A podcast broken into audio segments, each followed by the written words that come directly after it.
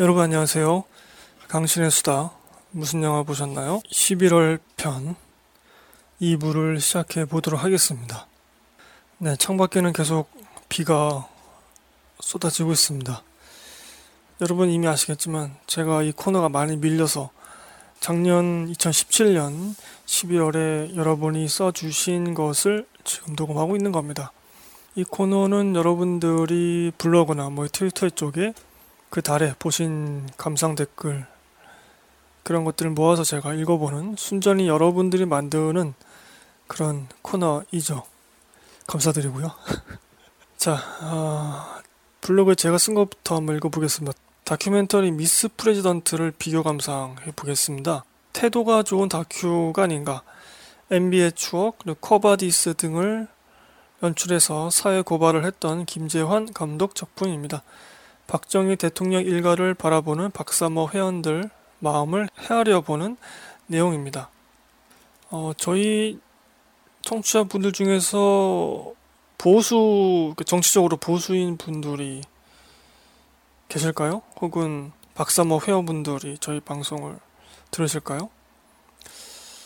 이 팟캐스트라는 이 플랫폼 자체가 좀 진보 진영에서 많이 사용하는 그런 플랫폼이긴 한데, 뭐 요즘은 유튜브 쪽에도 보수 스피커들이 채널을 많이 꾸리긴 하지만, 음, 저희 방송 같은 경우는 좀 다양한 방면의 그런 다양한 진영에 있는 분들이 좀 청취해 주셨으면 좋겠네요. 뭐 가끔 좀 자기 마음에 안 드는 그런 내용이 나오더라도 말이죠. 뭐 진보든 보수든 저희 방송 좀 애청해 주세요. 아, 이 영화는 선입견으로 박사모 회원들을 정죄하지 않습니다. 그러니까 엔비에이 추억이나 커버디스 같은 경우는 김재한 감독님께서 좀 진보적인 시각으로 찍으셨던 영화들인데, 음, 이 영화는 선입견으로 박사모 회원을 정죄하지 않는 것 같다. 우매하다든가 돈으로 동원되었다든가 폭력적이라는 색안경을 벗고서 진심으로 박통 일가를 가족처럼 사랑하고 그리워하는, 또 아끼는 보수 시민을 담고 있습니다. 이런 태도가 좋았고요. 상대 진영의 사람을 낙인 찍거나 대상화하지 않고 이들이 왜 박정희 대통령 일가를 사랑하는지 낮은 자세로 경청하는 것 같았습니다. 물론 영화는 이들을 미화하지도 않습니다. 그래서 간혹 박사모의 대사와 배치되는, 반대가 되는 화면을 집어넣거나 이들의 화면을 흑백으로 처리해서 과거 또는 추억에 머물러 있는 상태를 은연중에 꼬집거나 박근혜 대통령 탄핵 장면을 결말에 완벽하게 또 집어넣어 보여주고 있죠. 제가 얼마 전에 군함도 녹음 때에도 살짝 언급했던 웹툰 인천 상륙 작전을 보았기 때문에, 영화가 아니라 웹툰, 조금은 더 박사모 아저씨 아주머니들을 좀 이해할 수 있었던 것 같기도 합니다. 그 인천 상륙 작전에서는 육이오 전쟁을 배경을 했기 때문에 전쟁을 겪은 세대에서 느낄 수 있는 것들, 이런 것들을 좀 담고 있었죠. 오륙십 년대 시절을 겪어본 분들은 공산당과 배고픔이 최대의 공포의 주적입니다. 이들의 역사적, 정치적, 일상의 시작은 이것들에서 많은 영향을 받았겠죠. 물론 그 시절의 모든 사람이 전부 보수로 편입된 것도 아니고, 그렇지만 그들의 뒷배경을 통해 조금이나마 그들을 이해할 수도 있을 것 같다. 옳고 그름을 떠나서 진보 진영도 똑같이 탄핵의 아픔을 겪은 적이 있습니다. 물론 그것이 헌재에 가서는 부결됐지만, 어, 그리고 좋아하는 인물의 죽음까지도 겪은 적이 있죠. 박사모 회원들의 순수한 눈물을 흘릴 때 몇 년 전 진보 진영의 눈물도 좀 떠오르고, 좀 이렇게 하면 좀 오버할까요? 동기, 출신, 이념, 진영 등은 다를지라도 좋아하는 정치인을 향한 그 사랑과 순정, 그리움은 비슷해 보였다. 박사모의 눈물이 결코 천박하거나 위선적으로 느껴지진 않았고요. 물론 박사모 전체의 행위나 동기를 전부 정치적으로 옹호하거나 합당하다 할 수는 없을 것이다. 분명 강경 극렬파도 존재하니까요. 어쩌면 다수일지도 모르고. 제가 말씀드리고 싶은 것은 옳고 그름의 시선이 아니라 경청하는 태도입니다. 옳고 그름을 나누는 잣대를 포기하자는 의미는 아니고요. 박사모 회원들께서 좀 이 영화를 좀 많이 관람해줘서 감독을 돈 좀 벌게 해줘야 되는데 현재 칠천 명도 안 받고요. 저는 영화에서 감독의 태도, 캐릭터의 태도, 배우의 태도가 중요하다고 생각하는데, 그 중에서 다큐멘터리는 더더욱 그래야 하고요. 결론을 이미 내놓고 보고 싶은 것만 골라 넣는 확증 편향식 연출은 다큐에 어울리지 않죠. 오랜만에 담담하면서도 새로운 세계를 만난 것 같은 느낌이 들어서 좋았습니다. 영화 속에서 가족이란 단어가 참 중요하게 나옵니다. 뭐 역시 보수는 이제 공동체 중심주의죠. 왠지 옛날 시골 느낌도 나는 단어라서 좀 인상적이었습니다. 에너야 닉슨님도 미스 프레지던트 보시고 써주셨네요. 비교 감상 해보겠습니다. 아, 어떤 내용이 영화인지 알고 보긴 했지만 보고 나니 마음이 더 답답하고 착잡해지더군요. 그저 우리네 부모님이 저들 같지 않으시다는 사실에 감사할 따름입니다. 강신의 님의 이 영화 감상평을 읽어보았는데 저는 좀 더 시니컬하게 받아들이고 싶습니다. 감독은 그냥 이런 분들은 그냥 이렇게 생각하는 부류이고 절대 변하지 않을 것이라고 말하고 싶은 거고, 그들과 생각이 다른 우리들도 헛되이 그들을 변화시키려 애쓰지 말라고 말하는 것 같은 느낌을 받았습니다. 그들이 아무리 노력해도 저와 같은 사람을 이해하지 못할 것처럼요. 그저 서로 다름을 인정하고 살아가는 것이 현명한 게 아닐까요? 이렇게 써주셨네요. 네, 일리가 있는 말씀이죠. 그러니까 음, 상대 진영을 잘 모르잖아요, 우리가. 그들을 살펴봤더니 이런 모습을 보여준다. 우리하고는 접점이 없다. 바꾸려고 하지 마라. 뭐 이런 게 아니냐, 이렇게 또 써주셨는데 뭐 일리가 있는 해석이죠. 자, 아직 안 보신 분들 한번 봐주셨으면 좋겠네요. 이거 어떻게 적절을 많이 봤을 것 같은데. 미스 프레지던트. 어, 그리고 에노야 닉스님이 이어서 블로그에 써주셨네요. 안녕하세요. 올려주신 남한산성 방송편 잘 들었습니다. 강신혜님도 좋게 보신 것 같은데요. 개인적으로 올해 한국 영화 중 최고의 영화라고 생각합니다. 아마 강신의 영화제에서도 많은 표를 얻으리라 봅니다. 영화는 브루클린을 봤습니다. 이천십오 년 작품이며 어, 천구백오십 년대 아일랜드에서 미국으로 이주한 여주인공의 이야기를 그리고 있습니다. 타지에서 온갖 고생을 하고 향수병에 시달리다가 운명의 사랑을 만나게 되지만 다시 역경이 찾아오고 결국은 해피엔딩이라는 약간의 뻔한 성장 영화의 전형적인 이야기 흐름을 보여줍니다. 하지만 그래도 이 영화 좋습니다. 뻔하지만 언제나 감동을 주는 가족의 사랑과 남녀의 관계에서 오는 애절함과 고민, 그리고 자신을 위한 길을 찾아 나가는 과정이 적절하게 배합되어 있습니다. 미국에서 남녀의 만남은 굉장히 개방적일 거라 믿었는데 저 당시에는 저들의 연애의 모습이 제 나이 또래의 첫사랑의 모습과 다름없이 풋풋함이 묻어나 재미있기도 했고요. 하지만 무엇보다 이 영화의 가장 큰 장점은 여주인 시얼샤 로넌입니다. 똑부러지게 예쁜 얼굴은 아니지만 고전미와 현대미가 공존하고 차분함 속에 발랄함과 당첨도 묻어나는 얼굴로 영화를 빛나게 합니다. 전 개인적으로 이런 분위기의 여성분들을 너무 좋아하기에 영화 보는 내내 여주인공만 나오면 행복해지더군요. 관객이 좋아하는 그런 배우? 그것이 뭐 여성이든 남성이든 그런 배우가 나오면 뭐랄까 좀 더 그 몰입을 하게 되잖아요. 그래서 영화를 제작할 때 그런 관객 몰입을 강하게 유도할 수 있는 그런 배우들을 쓰려고 그렇게 난리를 치는 거죠. 물론 연기도 잘 해야 되겠지만 영화 초반에 어디선가 본 듯한 기억이 있길래 찾아보니까 러블리 본즈에서 아역을 맡았던 배우였습니다. 당시에도 참 예쁘게 생겼네 했는데 참으로 잘 자라줘서 정말 고맙네요. 그렇다고 단순히 얼굴만 예쁜 것이 아니고 연기력도 훌륭합니다. 우는 장면에서는 함께 한없이 슬퍼지고 웃는 장면에서는 저도 모르게 미소가 지어지게끔 관객을 고스란히 영화 속으로 끌고 들어가는 흡입력 있는 연기를 보여줍니다. 앞으로도 지켜봐야 할 배우 같습니다.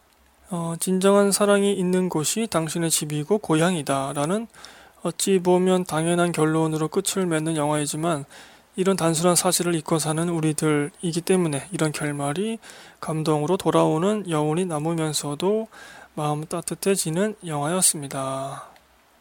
브루클린.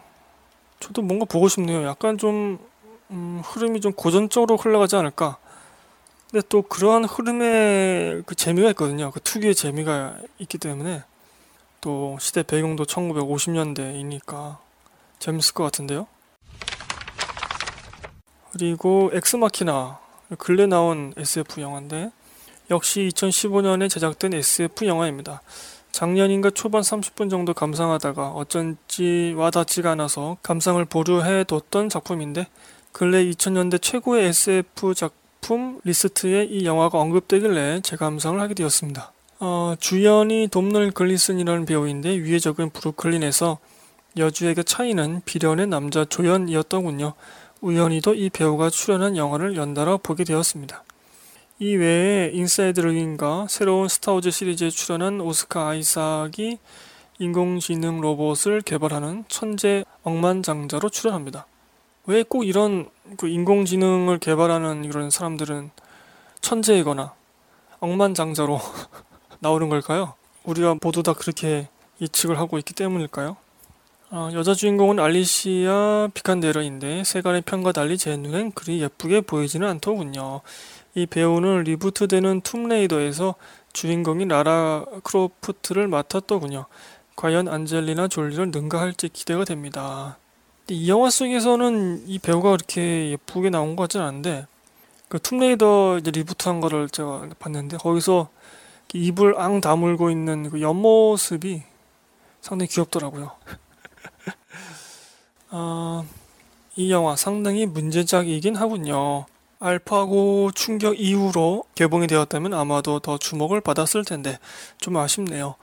근래에는 전투형 로봇의 상용화가 가까워졌고 이에 따른 도덕적 문제가 제기되었는데 이 영화가 이런 문제에 대해 좋은 참고가 될 듯합니다.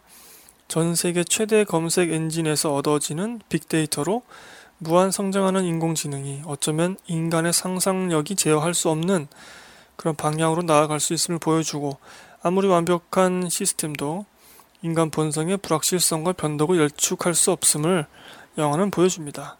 저는 아무리 과학이 극도로 발전한다 치더라도 그 발전에 정비례하는 결과물을 꼭 만들어낼 필요는 없다라고 봅니다. 정말 인간과 똑같은 로봇이나 안드로이드 혹은 복제인간을 만들어낼 수 있다 하더라도 그 기술력을 다 뽐내지 않고 그저 인간에게 도움이 되는 수준의 한눈에도 로봇임을 알아볼 수 있는 그런 피조물을 만드는 것까지가 적당하지 않을까 싶습니다.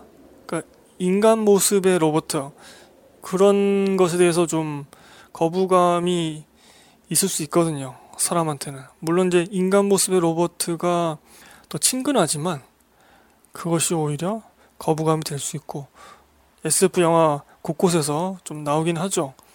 아니면은 에스에프 게임 뭐 이런 데서도 나오고 저희가 녹음한 바에 있는 에이아이에서도 어 그런 것들 때문에 로봇 막 부수고 뭐 이런 장면도 나오지 않습니까?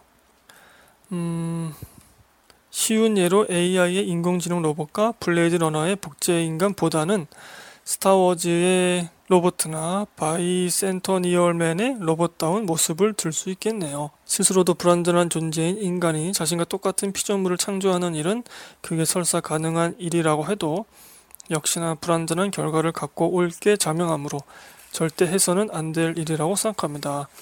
그렇다고 제가 로봇 반대론자는 절대 아닙니다. 오히려 저는 몇십 년 안에 힘들고 위험한 이런 로봇이 대신하는 세상이 오길 고대하는 쪽입니다. 제가 거동이 불편한 노인이 되었을 때는 이십사 시간 저를 보필하는 로봇이 있는 모습을 자주 그려봅니다. 그저 어느 정도 선을 넘지 말아야 한다고 말하고 싶을 뿐입니다.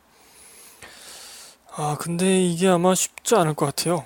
음, 그 생명공학 쪽에서는 인간 복제, 그리고 그 인간의 배아라고 해야 되나요? 그 난자하고 정자하고 수정이 된 그런 상태, 혹은 인간과 동물의 뭐 융합, 이런 것들에 대해서 그 윤리적인 제약이 있잖아요. 그것이 전 인류를 통틀어서 그런 것들이 합의가 된 그런 사항이기 때문에 생명공학 쪽에서도 그러한 제약을 받아들여서 그 제약 틀 안에서 연구를 하고 실험을 하고 있는 건데 이 로봇공학에서도 그러한 정말 전 인류의 공통된 합의가 나올 수 있을 것인가, 그러한 제약이나 한계에 대해서 이건 조금 음, 힘들지 않을까 저 그렇게 생각을 합니다.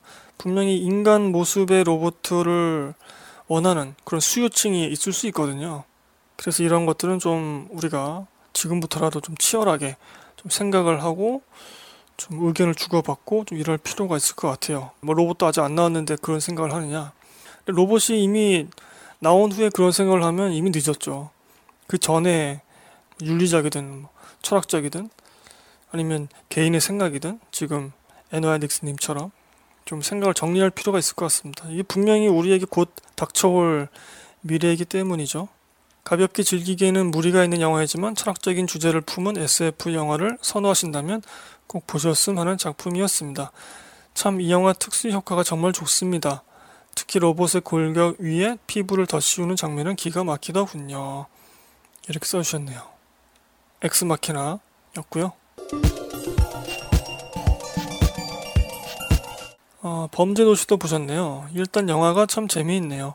시간 가는 줄 모르고 몰입해서 감상했습니다. 배경이 되는 동네가 저희 집 근처이기도 하고 영화 자체의 오락적 요소가 무척 탄탄해서 정말 재미있게 봤습니다. 저는 마블이나 디씨가 이 영화를 꼭 벤치마킹해야 한다고 봅니다. 와, 이 정도로 생각하시는군요. 개인적으로 범죄도시는 한국판 히어로 영화라고 부른데요. 근래 할리우드의 히어로 영화와 전체적인 얼개는 거의 비슷합니다. 다만 범죄도시는 빌런인 악역에 대해서만큼은 근래 만들어진 모든 할리우드의 히어로 영화를 능가합니다. 아, 메인 빌런, 그러니까 메인 악당, 장첸, 윤계상 씨 연기한 그 장첸은 배우의 연기력을 떠나서 악역이라면 이래야지 할 정도로 악한 모습을 보여주고 그의 부하와 주변 인물들도 하나같이 제대로 된 악당의 모습을 보여줍니다. 아, 맞아요. 악당은 진짜 악해야 돼요. 장첸 같은 경우는 욕망이 확실하잖아요. 돈 아닙니까? 돈을 추구하는 그 욕망을 추구하는 악당이야말로 저는 현실성이 있다고 생각하고, 그것이 조금 더 그 현실성을 띄기 위해서 좀 음, 시나리오상에서 연구를 많이 해야 되거든요. 근데 우리 그냥 흔히 뭐 악당이라고 치면 뭐 미친 사람, 뭐 사이코패스 뭐 이런 식으로 한단 말이죠. 물론 그런 사람도 있죠. 우리가 현실 세계에서 그런 범죄자들을 보지 않습니까?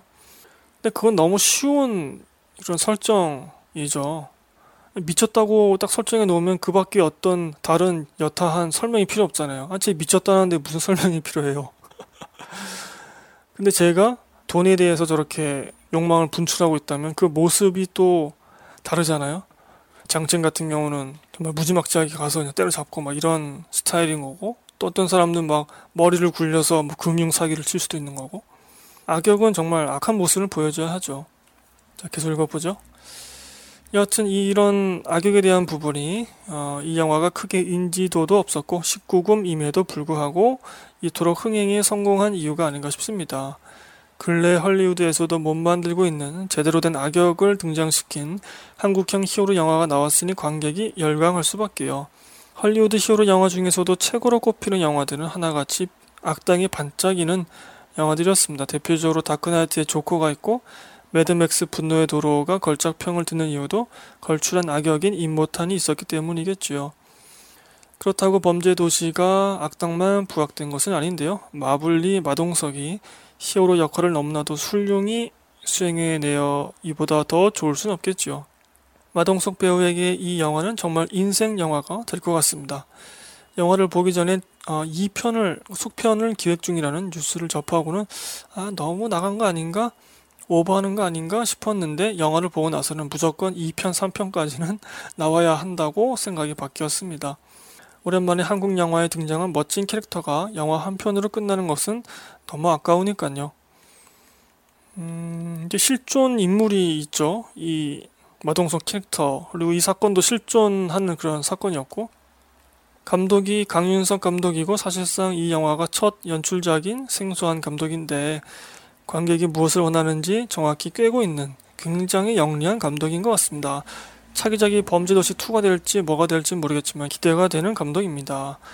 많은 등장인물과 여러 사건으로 영화 중반부는 약간 산만하기도 했고 마무리가 두리뭉실한 부분도 있지만 오랜만에 만나본 정말 재미난 오락영화였습니다. 맞아요. 십구 금 액션 오락영화로서 최상치를 보여주지 않았나, 한국에서 그런 생각이 들고요.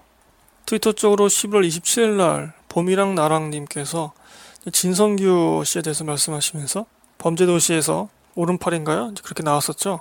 장첸의 오른팔.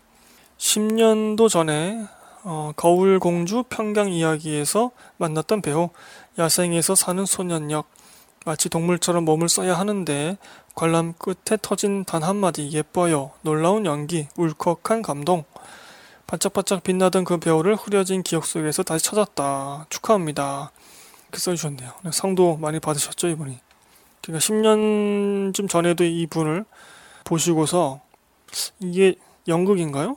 보시고서도 아주 감탄을 했었는데, 또 영화 속에서 또 상도 받고, 그래서 다시 한번 써주신 것 같습니다. 네, 아, 범죄도시까지 한번 읽어봤고요. 자, 이번에는 영화가 아니라 그냥 일반적인 음, 예술에 대한 영화에 대한 그런 이야기를 써주신 걸 트위터 쪽에 두 개를 한번 읽어보죠. 십일월 이십날 박금학님께서 이경희 작가는 미안하다 사랑한다 그리고 함부로 애틋하게 라는 드라마에서의 뜨악한 장면과 대사들로 여혐을 부추겼다는 점에서 과오가 있지만 이야기의 조미료로만 쓰였던 공효진 배우를 주연으로 옮기면서 그녀가 폭넓은 연기가 된다는 가능성과 상업성도 있음을 증명해준 업적은 인정해줘야 한다고 본다. 지금의 공효진 배우의 투트랙 전략인 드라마는 상업적인 걸로, 영화는 하고 싶은 연기를 하는 쪽으로 하는 이 영리한 선택이 이경희 작가가 없었다면 불가능했을 것이다. 특히 드라마 고맙습니다가 결정적이었는데 이 드라마 없었다면 거의 불가능하지 않았나라는 생각. 이경희 작가에 대한 그런 생각을 써주셨고, 어, 십일월 이십칠일날 수자님께서 트위터로 제이티비씨에서 한때 나왔었던 그 전체 관람가라는 영화 예능이 있었죠. 어, 이십육일자 전체 관람가 이명세 감독편은 영화 강의를 듣는 것 같은 느낌이랄까. 사람이 글로 감정을 전달받기도 하지만 때로는 이미지와 색깔, 선율같이 언어적인 요소가 소거된 예술 장르가 필요할 때도 있다고 느낀다. 예로부터 글 읽기는 강조해도 미술과 음악은 천시하던 관습 때문에 지금의 한국이 된 듯. 이명세 감독이 그 이미지, 영상 이런 걸로 관객에게 감흥을 전달시키는, 예컨대 그거죠. 어떤 화가 많이 났다. 그러면 화가 많이 나는 그 인물의 모습, 동작, 대사 이런 것들을 보여주지 않고 그냥 어떤 다른 이미지 하나 딱 보여주는 겁니다. 그럼 그 이미지 하나로 아, 저 인물이 화가 났구나 라는 것을 전달받는 거죠, 관객이. 그러니까 이런 연출의 차이가 있는 거죠. 이명세 감독 같은 경우는 두 번째 경우, 그 이미지 하나를 화면에 보여줌으로써 관객에게 그 이야기 혹은 그 정서, 감성 이런 것들을 전달하는 거죠. 사실 이명세 감독을 저도 좋아합니다. 그 요 근래작들은 너무 좀 오버했다는 생각이 들긴 했지만 거의 초기 작품? 저희가 녹음한 것도 있었는데 제가 갑자기 지금 이름이 떠오르지 않네요. 그 최진실 씨하고 박종훈 씨가 나왔던 그 영화도 있었고, 제가 아주 좋아하는 영화 중에서 인정사정 볼 것 없다 그 영화도 좋아하는데, 그러니까 대부분은 화면으로 어떤 정서를 혹은 어떤 감정이나 감흥을 전달해 줄 수는 있죠. 근데 이명세 감독 같은 경우는 좀 특이하게 그 이미지 하나로 그 서사를 진행시킵니다. 그러니까 이야기도 전개시키는 그런 능력이 있어요. 아, 이건 제가 어떻게 말로 설명하니까 잘 표현을 잘 못하겠어요. 옛날부터 이거를 잘 표현을 못하겠더라고요. 그러니까 예를 들면은 어떤 사람이 집에서 떠나서 뭐 슈퍼마켓으로 갔다. 이게 하나의 이야기라고 생각한다면 요거를 그냥 하나의 이미지 아니면 몇 개의 이미지로 요 서사나 이야기를 대체시켜 버립니다. 그래서 그 인물이 집에서 나와서 뭐 문을 닫고 뭐 거리를 지나서 슈퍼마켓에 가는 그런 여정이 화면에 나오지 않더라도 그냥 이미지 몇 개로 그 모든 것들이 다 그냥 대체가 되고 관객에게 전달되는 거예요. 근데 그것이 단순히 이야기뿐만 아니라 그때의 그 캐릭터의 감정이라든가 감독이 보여주고 싶은 정서라든가 감성 이런 것도 다 포함해서 굉장히 함축적으로, 그러니까 시적으로 축약을 해서 딱 보여주는 그런, 굉장히 이거는 독특하면서도 오버해서 말씀드리자면 좀 고차원적인 그런 연출을 잘 하시는 분이죠. 한국에 이런 분들이 몇 없다고 저는 알고 있습니다. 제가 아는 한은. 그래서 이명세 감독이 한국 영화계에 굉장히 귀한 분이고 빨리 좀 영화를 만들었으면 좋겠어요. 근데 영화를 만들려면 투자금이 있어야 되겠죠? 그전에도 하나 만들려고 했다가 엎어지고. 계속 읽어보죠. 현실적인 이유로 아직도 열심히 때깔 좋게 만들 능력이 충분한 감독들의 영화를 우리는 몇 편이나 놓치고 있는 것일지. 열악한 영화계의 상황과 그럼에도 실력이 녹슬지 않았음을 증명한 감독의 이야기, 그리고 남다르고 개성적인 표현 방법, 많은 이야기를 해준 방송이었다. 제가 이 원고 예시에는 영화 셔틀콕을 써놨는데, 좀 서정적인 그런 연출을 보여주는 감독들이 한국에서 좀 입지가 탄탄하지는 않은 것 같아요. 그러니까 뭐 우리가 뭐 일본의 그러한 서정적인 느낌, 일본 특유의 그런 느낌이 있잖아요. 이런 걸 좋아하는 분들이 사실은 그렇게 많지 않다고 생각합니다, 한국에서는. 근데 아주 소수 매니아가 굉장히 아주 열광을 하는 거고. 네, 지금 창밖에서 자동차 경보음이 들리네요. 그리고 저 같은 경우도 그런 화면에, 제가 이명세 감독을 좋아하지만 그런 화면에 서정적인 것에 너무 치우친 어, 그런 연출, 그런 감독들을 별로 좋아하진 않거든요. 저는 이야기를 좀 중시하는 편이라서. 음, 근데 그 예전에 우리 청취자분이 한번 소개해 주셨었는데, 그리고 저도 한번 봤을 때 영화가 아, 굉장히 서정적이다라고 느꼈던 작품이 이제 셔틀콕이라는 작품이었습니다. 이 영화를 못 보신 분들은 한번 보셨으면 좋겠고요. 내용도 좀 민감한 수도 있는 그런, 네, 민감하죠. 민감할 수도 있는 게 아니라 민감한 그런 내용이었지만, 그것과 대비되게 아주 서정적인 그런 화면이었습니다. 그러니까 그 박찬욱 감독 그 류의 그 어두우면서도 미장센이 강조된, 어, 정말 쓸데없이 왜 벽지를 저렇게 아름다운 벽지로 했을까.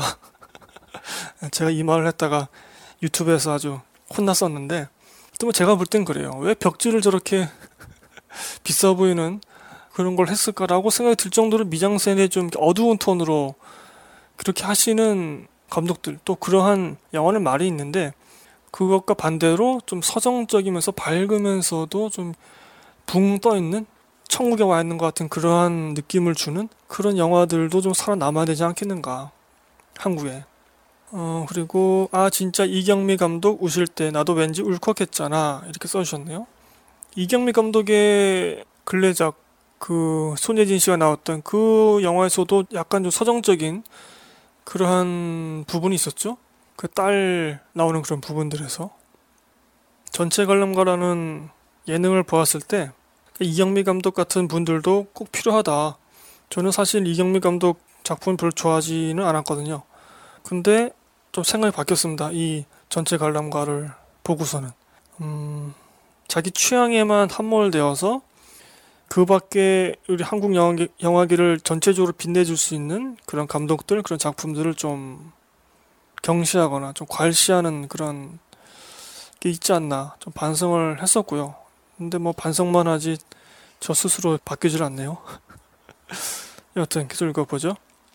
음, 그리고 제이티비씨에서 나왔던 이명세 감독의 단편 영화는 막 내 취향은 아니었지만 얘기하고 싶어지는 영화였다는 점이 제일 마음에 들었다.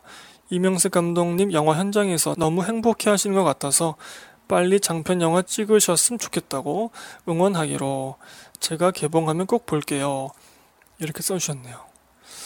네, 이명세 감독님 정말 꼭 장편 영화 해주셨으면 좋겠고요. 저도 그러면 극장에서 보고 싶네요. 부활하시기를 바라겠습니다. 자, 트위터로 멘션 두 개를 읽어보았고요.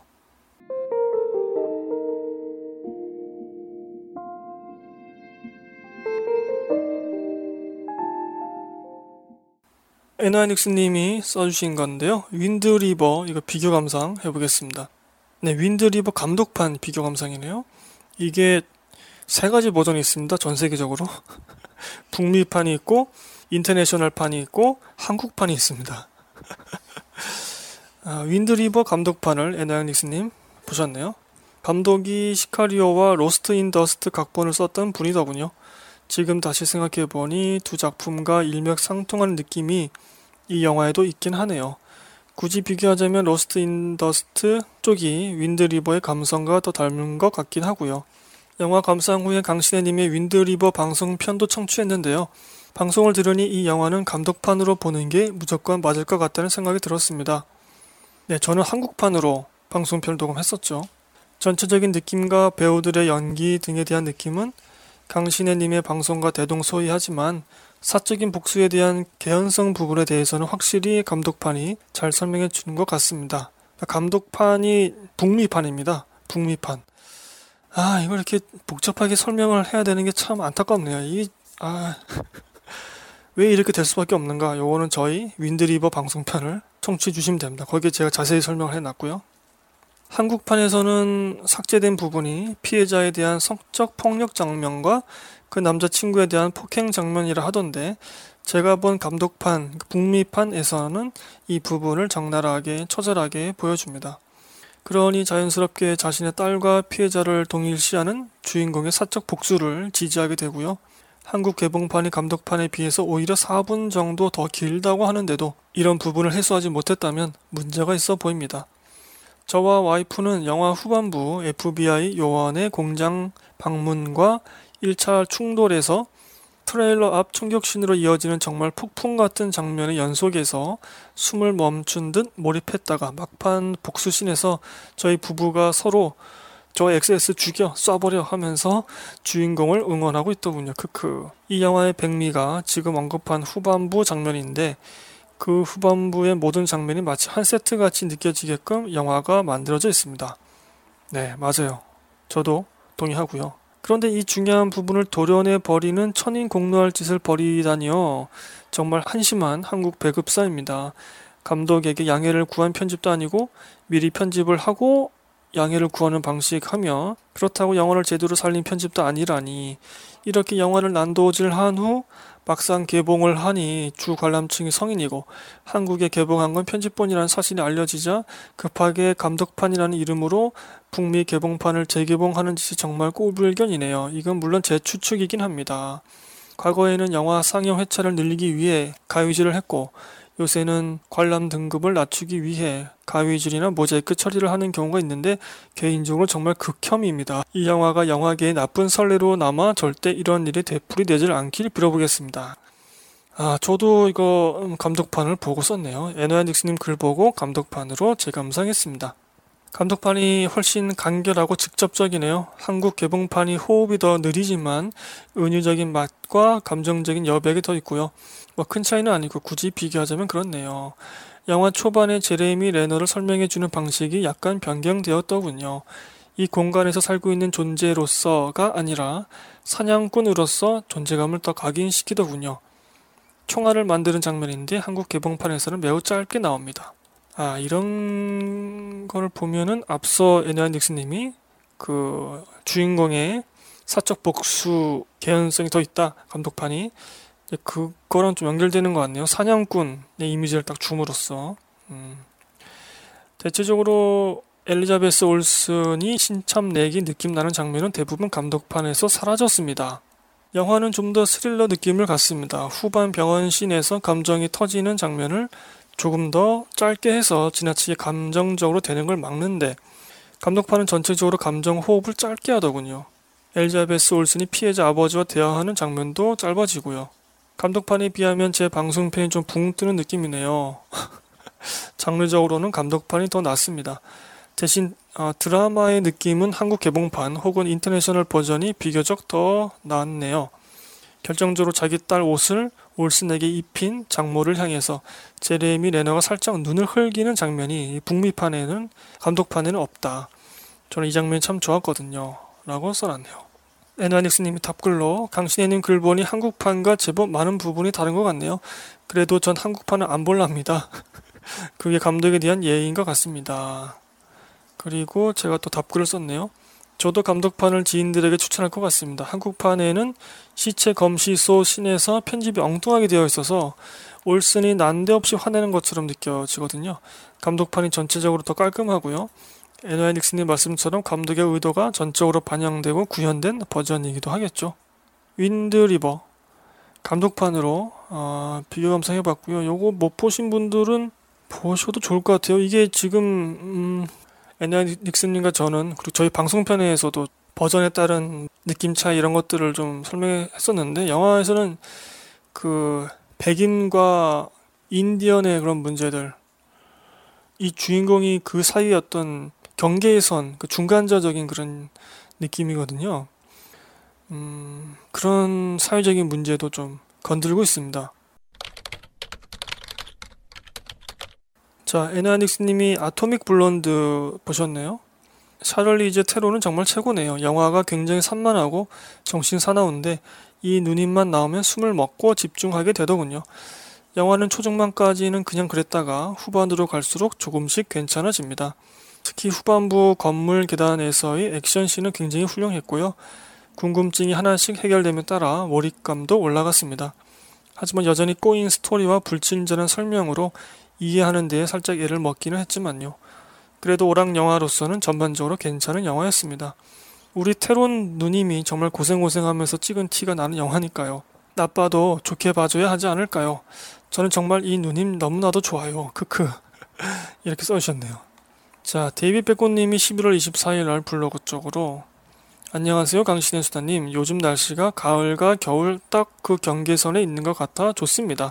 맞아요. 그 뭔가 좀 스산하면서도 약간 좀 그런 느낌이 있죠. 이 환절기의 느낌. 가을과 겨울에 약간 좀 그런, 뭐랄까요, 이게 좀 스산하면서도 좀 쓸쓸해하기도 하고 뭔가 좀 사랑이 터질 것 같기도 하면서도 사랑이 꺼질 것만 같은 그런 느낌. 제가 지금 무슨 말 하고 있는 건가요? 예년보다 좀 일찍 추워지는 것 같긴 한데 그래도 좋네요. 추운 거 좋습니다. 백 투 버건디라고 어, 영화를 보셨네요. 이천십칠년 프렌치 시네마 투어 초청작으로 세드릭 클라피시 감독의 작품입니다. 프랑스에서 꽤 유명하신 감독이라고 하시더군요. 십여 편의 영화를 연출하셨고요. 저는 이 작품의 주연인 피오 마르마이 배우가 좋아서 보러 간 거였는데 삼남매 중 둘째를 맡으신 아나 지라르도 배우분이 상당히 예쁘시더라고요. 한국에서 찾기 힘든 느낌. 영화 상영 후 지브이 때 좋았네요. 신선한 예쁨을 감상할 수 있었습니다. 아, 직접 오셨었나요? 배우가? 어, 프랑스 부르고뉴 지방의 버건디 농장을 배경으로 삼남매의 성장 혹은 변화 과정, 가족 간의 이해관계, 사랑, 집에 대한 이야기를 담은 영화입니다. 아무래도 와인 농장을 배경으로 하다 보니 일단 풍경이 예쁘더라고요. 게다가 그 풍경의 사계절 변화하는 모습을 모두 보여줍니다. 어쩌면 당연한 것이겠지만 어, 촬영할 때도 계절이 바뀌길 기다렸다가 각 계절마다 찾아가서 찍으셨다고 하네요. 아무래도 최근에 나오는 영화들은 도시 배경을 중심으로 찍은 영화들이 많은데 백투 버건디는 아름다운 시골 풍경에 젊은 주인공들이 등장하기 때문에 관람하신다면 요즘 흔하지 않은 느낌을 받으실 수 있을 것 같습니다. 어우, 네. 바깥에서 사이렌 소리가 들리네요. 어, 오늘 녹음할 때 왜 이렇게 시끌벅적하네요, 바깥이. 어, 이야기는 편집되어서 날아간 부분도 꽤 있을 것 같다 느껴지긴 했지만 전체적으로 이야기 전개나 영상이 자연스럽게 진행됩니다. 세 명의 주인공들이 각자 힘들어하는 부분을 겪어내고 이겨내서 성숙해지고 남매 간 서로에 대한 사랑, 가족에 대한 사랑을 깨달으며 집에 대한 그들 나름의 의미를 재정의하며 훈훈한 결말을 맺습니다. 프렌치 시네마 투어 올해로 이 회째를 맞이한 따끈따끈한 행사인데 꽤 괜찮은 행사라고 생각합니다. 십일월 이십구일까지 진행한다고 하니까 아직 못 보신 분들 계시면 해당 초청작들 중 한두 편 관람하시는 것도 좋을 듯 하네요. 덧글로 영화 감상 중에 제 한쪽 옆자리에 앉으신 분들께서 와인으로 추정되는 술을 드시면서 보셔서 저는 포디 체험도 할 수 있었습니다. 후각적으로. 이렇게 써주셨네요. 음, 요즘에 극장들 좀 비싼 데 가면은 진짜 막 여러 가지 서비스를 제공하는 데도 있더라고요. 식사도 나오고 술도 이렇게 해주고 뭐 침대가 있는 그런 상인관도 있던데 영화 보면서 자면 되겠네요. 네, 데이비 백꽃님이 백투 버건디 이천십칠년 십일월에 써주신 거고요. 아, 저스티스 리그를 비교 감상해 보겠습니다. 순길오빠님 먼저 써주셨는데요. 진짜 깔려고 봤는데 배트맨 대 슈퍼맨이 워낙 망작이라서 저스티스 리그는 그냥 봐줄만 하다고 느껴지네요.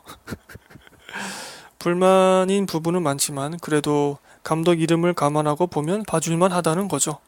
그러지 말아야지 하면서도 무의식 중에 마블이랑 비교하게 되는 건 어쩔 수 없네요.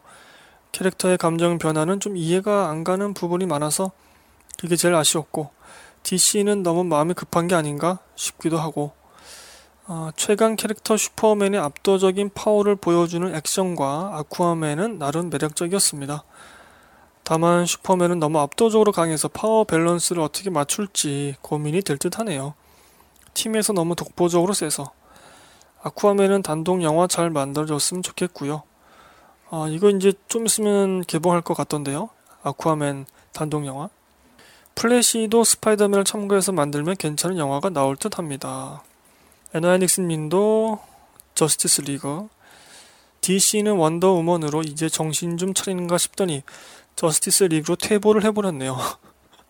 아쿠아맨과 사이보그는 좀 생소하지만 배트맨, 슈퍼맨, 원더우먼, 플래시 등의 기라성 같은 영웅들을 모아놓고 겨우 이 정도의 결과물을 내놓다니요. 근데 이걸 또 전적으로 잭 스나이더 감독의 탓으로 돌릴 수 없는 게 중간에 연출을 조스 웨던 감독이 맡으면서 뭔가 이도저도 아닌 색깔의 영화가 나온 탓이 큰 것 같습니다. 잭 스나이더의 액션 연출은 물려받으면서 이야기나 유머는 어벤져스 같은 조스 웨던식인데 이게 참 조합이 별로였습니다. 차라리 잭 스나이더 감독이 끝까지 끌고 나갔으면 어땠을까 싶은 정도입니다. 두 시간이라는 상영시간이 금방 갈 만큼 영화가 막 지루하거나 재미없는 것은 아니지만 너무나도 예측 가능한 이야기 전개와 많이 본 듯한 성격의 등장인물들, 그리고 임팩트 전혀 없는 빌런까지, 그리고 영화의 타이틀은 혼자서는 지구를 구할 수 없다 이지만 정작 혼자서도 지구를 구할 수 있지롱 하는 듯한 압도적 위력의 슈퍼맨과 다른 히어로들의 파워 밸런스 문제도 있고요. 차라리 상영시간을 삼십 분 정도 더 늘리더라도 새로운 히어로들에 대한 소개와 슈퍼맨 부활에 대한 내용을 깊게 파고들었으면 어땠을까 싶네요. 이전 작품, 특히 배트맨 대 슈퍼맨과의 차이를 위해 영화 톤도 밝아지고 유머도 많이 삽입되었지만 딱 한 장면 빼고서는 딱히 웃음이 나오지 않았습니다. 확실히 마블 영화에 비하면 뭔가 자연스럽지 못하고 세련되지 못한 느낌입니다. 여튼 디씨는 완전히 새로운 기획이 필요해 보입니다. 감독도 아예 싹 바꾸고요. 이대로 간다면 다시 리부트되는 슈퍼맨과 배트맨을 만날 것만 같네요. 아, 순길오빠님 답글로 배트맨 대 슈퍼맨에서는 슈퍼맨을 죽인 게 잘못이고 저스티스 리그에서는 슈퍼맨을 살린 게 잘못인 것 같네요. 포스터는 혼자서는 세상을 구할 수 없다인데 영화 내용은 슈퍼맨 없으면 세상을 구할 수 없다. 혹은 슈퍼맨 혼자 세상을 구할 수 있다. 먼치킨 슈퍼맨의 무쌍은 만족스러운 액션이긴 하지만 그 하나를 위해 영화 전체가 망가졌네요. 일단 배트맨 대 슈퍼맨이 너무 망작이라서 어떻게 풀어갈 수 없는 상황이 된 것 같습니다. 아이고, 답글들이 다 암울한데요 이거. 그리고 수지님이 이십팔 일날 답글 써주셨네요.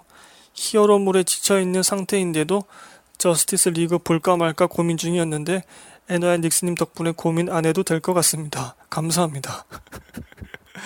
이렇게 써주셨네요. 한빈님도 트위터로 어, 십오 일날 써주셨네요.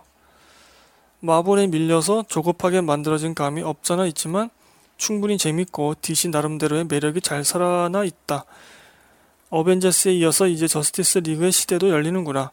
각 히어로들의 첫 인상, 원더우먼은 가장 리더다운 포스, 든든하다. 사이보그, 아이언맨과는 달리 완전 기계라는 느낌. 플래시, 개그 담당, 케이팝 덕후. 아쿠아맨, 그냥 쿨한 줄 알았는데 친데레였다. 배트맨, 초능력 짱짱맨. 그분, 해결사 그 자체. 이렇게 써주셨고, 그리고 음악이 진짜 좀 잭 스나이더답게 웅장하고 슬로우 모션 연출이 곳곳에 들어갔는데 이번엔 정말 오버하지 않고 적재적소에 삽입되어 있다. 오프닝이 진짜 멋진데 왓치맨 생각나더라. 이렇게 써주셨네요. 한비님은 좀 좋게 보신 것 같, 같습니다. 나머지 분들은 좀 안 좋게 보신 것 같고, 어, 저는 뭐 할 말이 없어요.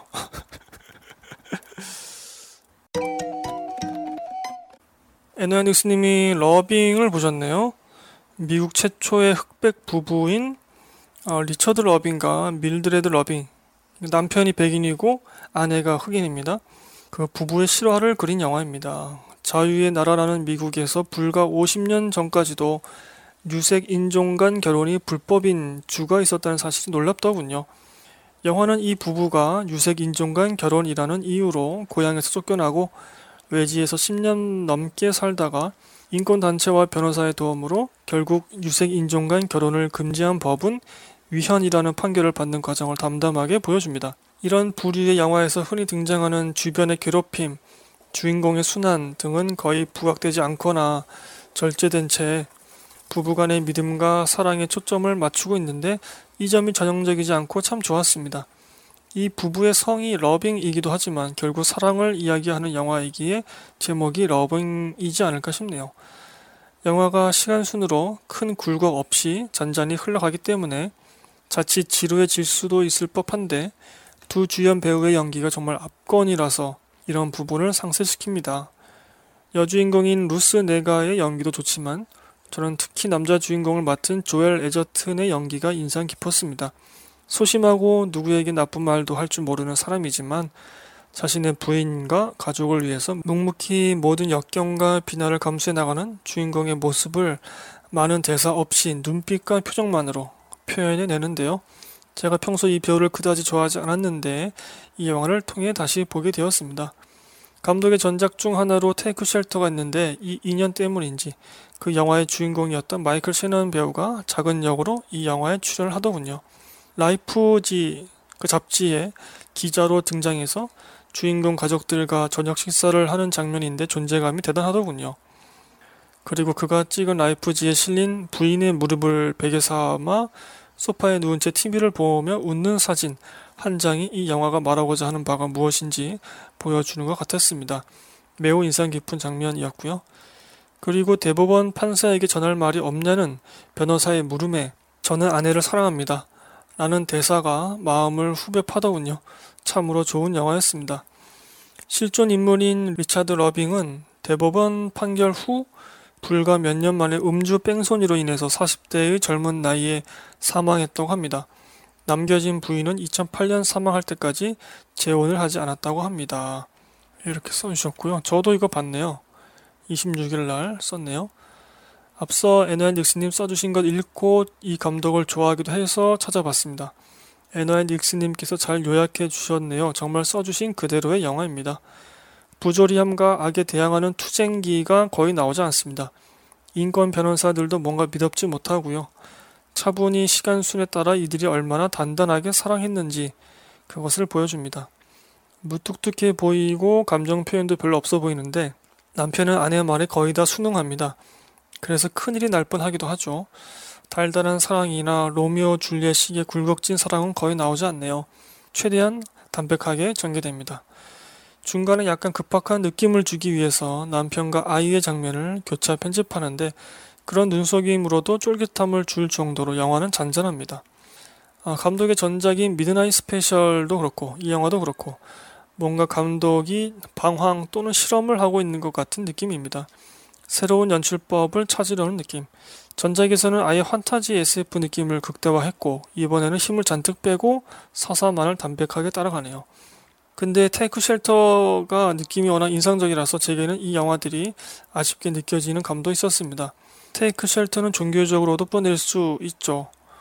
나중에 한번 녹음을 녹음을 해볼까요? 라고 써놨는데 제가 녹음을 하겠습니다. 테이크 쉘터.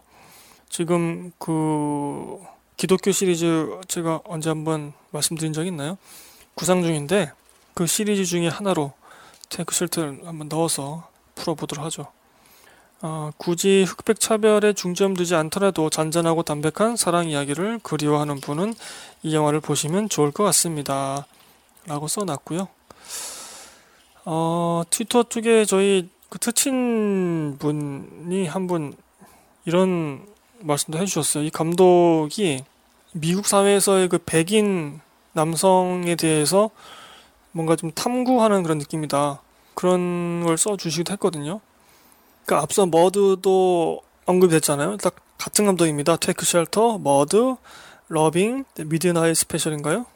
같은 감독인데 미국 사회와 아주 좀 결부된 그런 사건들이 사건들을 다루고 있죠.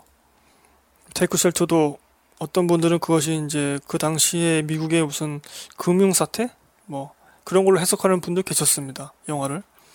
음, 러빙을 한번 비교하면서 해봤고, 요거는 어, 사랑 이야기가 잔잔하게 나오는 걸 좋아하시는 분들은 찾아보셔도 좋을 것 같습니다.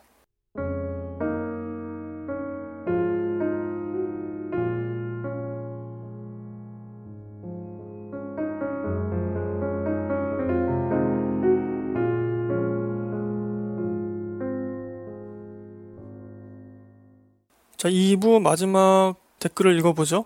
저희 그 로마서 팔 장 삼십칠 절이라는 영화를 제가 녹음한 적이 있습니다. 그 방송편 페이지에 피구왕님께서 이십구 일 날 댓글을 써주셨어요. 요거 한번 읽으면서 마치도록 하죠.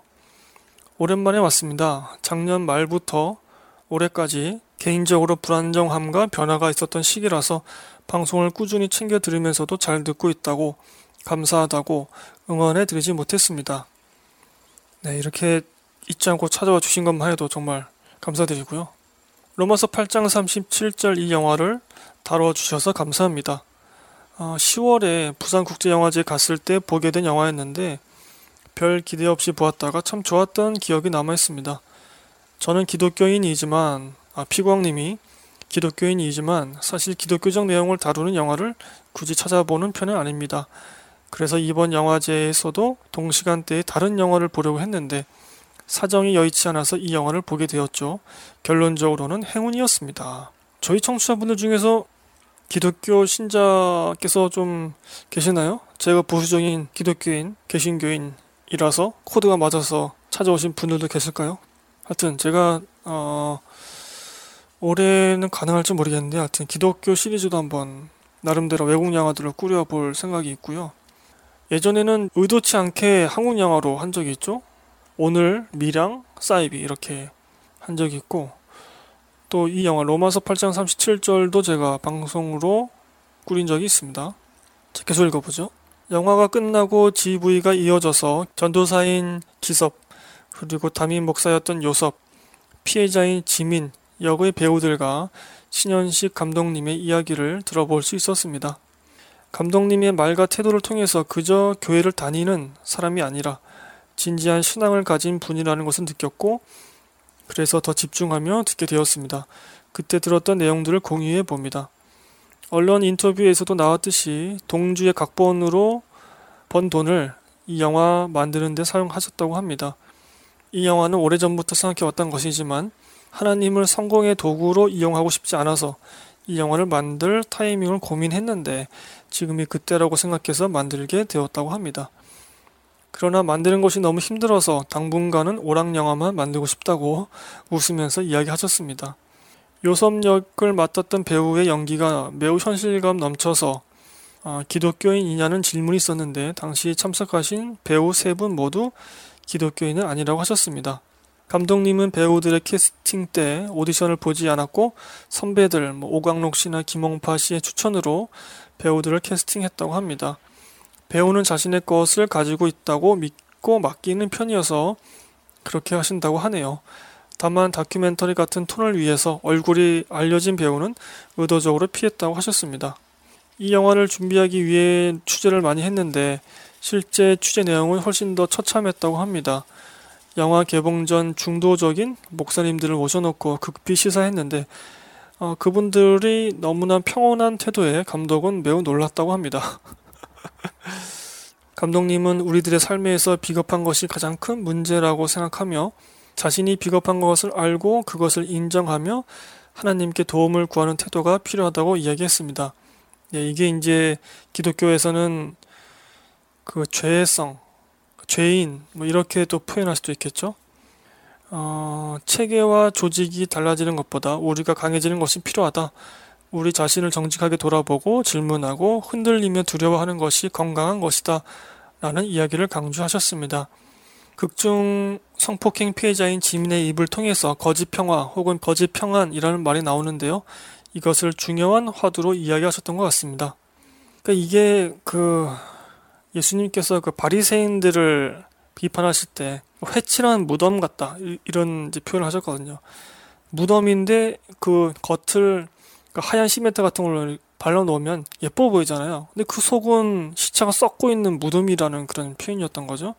마찬가지로 겉으로는 평화롭고 평안하고 거룩하고 이런 삶을 사는 것 같지만 속으로는 상처를 안고 있고 비겁하고 죄를 짓고 있고 이러한 그런 모습들, 어, 이런 것들이 그 성경에서도 꽤 중요한 화두이죠.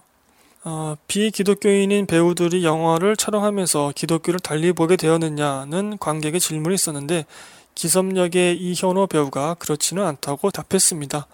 다른 사람이 죄가 있다고 해서 내 죄가 없어지는 것은 아니기 때문이라는 그의 대답이 인상적이었습니다. 올해 부산영화제 초반부에 갔더니 제가 예매한 모든 영화의 지브이가 있었는데 개인적으로 이 영화의 지브이가 가장 좋았습니다. 저는 영화를 보면서 기섭과 지민의 관계를 약간 유사연애 감정이 있는 것처럼 느꼈고 반면에 기섭과 아내와의 관계는 매우 건조하고 현실의 쩔은 모습으로 표현되어서 그 표현 의도가 궁금했는데 강신의 수다의 이번 에피소드를 들으면서 모두 까기의 일환이 아니었을까 하는 생각이 드네요. 요섭이 자신의 모든 죄가 드러났음에도 어, 목회를 포기하지 않고 복귀하려고 하며 자신의 죄는 하나님과의 관계에서 해결할 일이고 하나님 나라를 위해 자신이 할 일이 있다는 신념을 이야기하는 장면에서 영화 밀양의 교도소 면회신이 연상되기도 했습니다. 제목을 보고 영화가 참 안 끌렸는데 이야기가 매우 흥미롭고 지루할 틈 없이 감상할 수 있었습니다. 후반부에 밝혀지는 요셉의 아버지 이야기, 죽은 동생의 사연과 요셉의 아내 이야기 등도 단순히 고발성 스토리이기보다는 영화의 서사를 위해 공들여 만들었다고 느껴졌습니다. 영화와는 별개로 이번 에피소드에서 강신의 님의 이야기를 들으면서 반성을 하게 되었네요.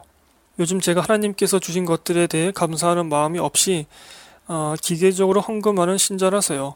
작은 교회에 다니다 보니 하나님은 부족함이 없으신 분이지만 눈에 보이는 교회 재정은 어렵습니다. 네, 정말 작은 교회들은 재정이 어렵죠. 우리가 뭐 뉴스 같은 데는 큰 교회들 뭐 비리, 뭐 횡령 뭐 이런 것들 나와서 좀 오해하실 수 있는데 작은 교회들은 대부분 다 적자입니다. 그래서 뭐 목사님이 투잡을 뛰거나 아니면 사모님이 일을 해서 이제 그 돈으로 적자를 메우거나 아니면은 목사님의 자제분들이 돈을 벌어서 이제 그걸로 재정을 메꾸거나 뭐 이런 식이죠. 작은 교회들은. 여하튼 그래서 예배에 참석하기 싫은 날에 헌금을 하기 위해서라도 일말의 책임감으로 교회에 나가기도 합니다. 이런 제 태도에 문제의식을 가지고 있으면서도 그냥 그렇게 지내오고 있었는데 다시 한번 멈춰서서 생각해 보게 되었습니다. 감사합니다. 이렇게 써주셨네요. 네. 교회에 그만큼 애정이 있으신 거죠. 피고양님께서. 아, 그리고 제가 답글을 써놨네요. 삼십일 날. 방송편 청취와 리뷰 그리고 부산영화제 후기도 감사드립니다. 저도 다시 한번 영화를 되돌아보게 되네요. 제가 방송에서는 길게 말씀드리지 못했는데 사실 기독교, 특히 보수적 개신교 안에서는 기독교 신앙을 가진 감독, 작가, 배우 등등이 턱없이 부족하거든요. 그런 면에서 이 영화는 매우 좋은 표본이 된 것 같고 감독의 차기 기독교 영화도 참 기대가 되더군요. 신의 말씀과 영화적 재미를 잘 섞어서 영화로 전달해 주길 바라는 마음이 큽니다. 이른바 죄악론에서 모든 인간은 죄인이다 라는 말씀을 범죄를 일으킨 많은 목회자 신자들이 악용하고 있습니다. 참 씁쓸한데요. 이 말씀이 중세시대의 면죄부처럼 자신의 죄를 자기 스스로 면책시켜버리는 셀프 면죄로 악용되고 있죠. 언급하신 대로 영화 속 요섭 목사가 그랬고 밀양 면회시도 그랬죠. 내가 죄를 범한 건 맞는데 너도 죄인이잖아. 근데 네가 나를 탓할 수 있어? 우리 모두 죄인인데 다 사랑으로 덮고 가자는 거지. 뭐 이런 논리가 나오기도 하고 나는 하나님한테 죄를 용서받았는데 죄인인 네가 나한테 뭐라고 할 수 있어? 또 이렇게 또 궤변을 쏟아내는 거죠. 이런 식으로 지금 범죄를 저지른 뭐 목회자뿐만이 아니라 이거는 일반 성도들도 저도 포함해서 그러한 좀 궤변? 도망치려고 하는 그런 생각들이 좀 있는 것 같아요. 그게 성경을 좀 왜곡하는 거죠, 사실은. 그것 때문에 더더욱 일반 사람들이 기독교를 멀리하게 되고 욕하게 되고 이게 참 안타까운 일이죠. 정말로 나의 죄를 용서해 주신 예수님을 생각한다면 우리가 좀 이렇게 행동할 수는 없거든요. 예수님이 어떻게 해서 죄를 용서하셨습니까? 자기 목숨을 버려서 우리 죄를 용서하신 건데 그거를 생각하면 우리가 이렇게 가볍게 죄에 대해서 말을 할 수가 없는 겁니다. 오, 바깥에 비가 쏟아지네요. 아, 전도사 기섭과 피해자 지민의 유사 연애 감정 부분은 매우 예리한 지적이라고 생각합니다. 자칫 오해가 될까봐 방송에서는 삭제했지만 영화 속에서 두세 번 왜 유부남을 이 밤에 불러내냐? 라는 대사가 나오죠. 전도사 기섭의 아내도 남편과 지민을 살짝 경계하고요. 전도사 기섭도 지민을 대하는 태도가 좀 다르죠. 저는 이런 묘한 관계가 현실 교회 안에서 충분히 일어날 수도 있고 또 그렇기 때문에 충분히 자각하며 스스로 경계하고 있어야 한다고 생각합니다. 이거는 목회자도 경계해야 되지만 일반 성도들도 경계를 해야 한다고 생각합니다. 어, 뭐 일반 세상에서도 일반 세상의 직장에서도 뭐 오피스 와이프, 뭐 오피스 허즈먼드 등의 그런 정서적인 관계가 생기잖아요. 뭐 이런 거니까 교회 안에도 그런 게 충분히 생길 수 있, 있죠. 피광님의 유사연애 감정이라는 단어가 매우 적확한 것 같습니다. 이제 그런 것들 주의해야 되겠죠, 우리가. 솔직히 저는 그 교회에서 크게 활동하지 않는 그런 신도라서 맨날 뭐 보수적인 개신교회는 멋져고저 하지만 피광님이 교회 재정을 걱정하는 글을 읽고서 많이 부럽고 반성이 되었습니다. 작은 교회를 섬기는 것은 목회자뿐만 아니라 출석 교인들에게도 정말 큰 헌신이고 무거운 사명이죠. 일한 대로 갚아주시는 하나님께서 피광님의 모습을 모두 기억해 주시리라 믿고요. 또한 성령께서 피광님의 마음을 어루만져 주시기를 바라겠습니다. 네, 어, 여기까지 무슨 영화 보셨나요? 십일월달 편 이 부였고요. 피광님이 써주신 로마서 팔 장 삼십칠 절 댓글이었습니다. 저희가 이거 녹음한 적도 있고 혹시 이 방송 들으시는 음, 기독교인 청취자분들은 꼭 이 영화는 한번 정말 꼭 한번 보셔야 됩니다.